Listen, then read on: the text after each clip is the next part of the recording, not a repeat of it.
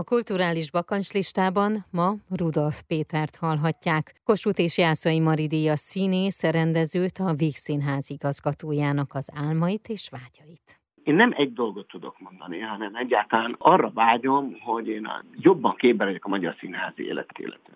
Járok színházba, de nyilván attól, hogy egyébként a régi előadásomért színészként játszom, és én már ugye a barátom Harvey tavaly bemutattuk, úgy tűnik, hogy egy nézők által nagyon szeretett vígjáték. Itt is játszom, de közben szeretnék annyi szabad estét, hogy be tudjam járni az országot, és meg tudjam nézni a kollégákat, hogy igazán tudjam, hogy hol milyen munka zajlik. És a másik, ami nagyon régóta érzek, újra kéne olvasni klasszikusokat. Annyira szeretném, ha lenne arra idő, tehát mindig az időt fogom emlegetni a bakancslistát, hogyha például a háború és békét, hogy öt évenként az ember el tudna olvasni, vagy a Dostoyevsky tudna olvasni, mert valószínűleg, hogy az ember változik egészen más jelent számára, és hosszú távon pedig egyébként ezek a klasszikusok, és ezeknek a klasszikusoknak a színházi megvalósítása, ami mindig benne volt a levegőben, az engem nagyon izgat, hogy az ember a saját korának megfelelően egyszer csak hozzá merjen nyúlni ezekhez a nagyokhoz, de konkrétan azok a nagy művek, amiket azt hittem, hogy nyáron most tudok olvasni, hogy fogságát akartam elolvasni ezen a nyáron, de végül is elsöpört az élet. Tehát így, így regény, nagyon sok nagy regény, amilyen nem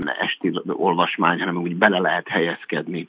A virágzabálókat szeretném elolvasni. És jó lenne, ha beleférne egy olyan polgári élet, hogy az ember egy, ki tudjon gorulni Bécsbe, és meg tudjon nézni az Albertinában egy előadást. Ez mind-mind-mind idő. Tulajdonképpen a bakancs listám az irgalmatlan hosszú, amihez valami másfajta időbeosztás kéne. Az időrelativitás elmélete valahogy meg kéne, hogy segítsen. Egy olyan békésebb és átláthatóbb időszak kéne az ember. Úgy tudja vezetni a Vix színházat, hogy úgy tud menni önnel magával, így a csapattal és a barátaimmal és a kollégáimmal, hogy közben minden megszállottság mellett ezek a bakacsonisás dolgok közben kihúzódhatnának. Rövidülne ez a lista. Nyugalmasabb időszak kell. De most egyelőre fenn van a világ adrenalin szintje, és ez szerint létezünk. Kívánom, most nem is tudom, hogy mit kívánjak. Hogy valahogy úgy, úgy alakuljon az idő, hogy minden, mindenre legyen idő, és minden beleférjen.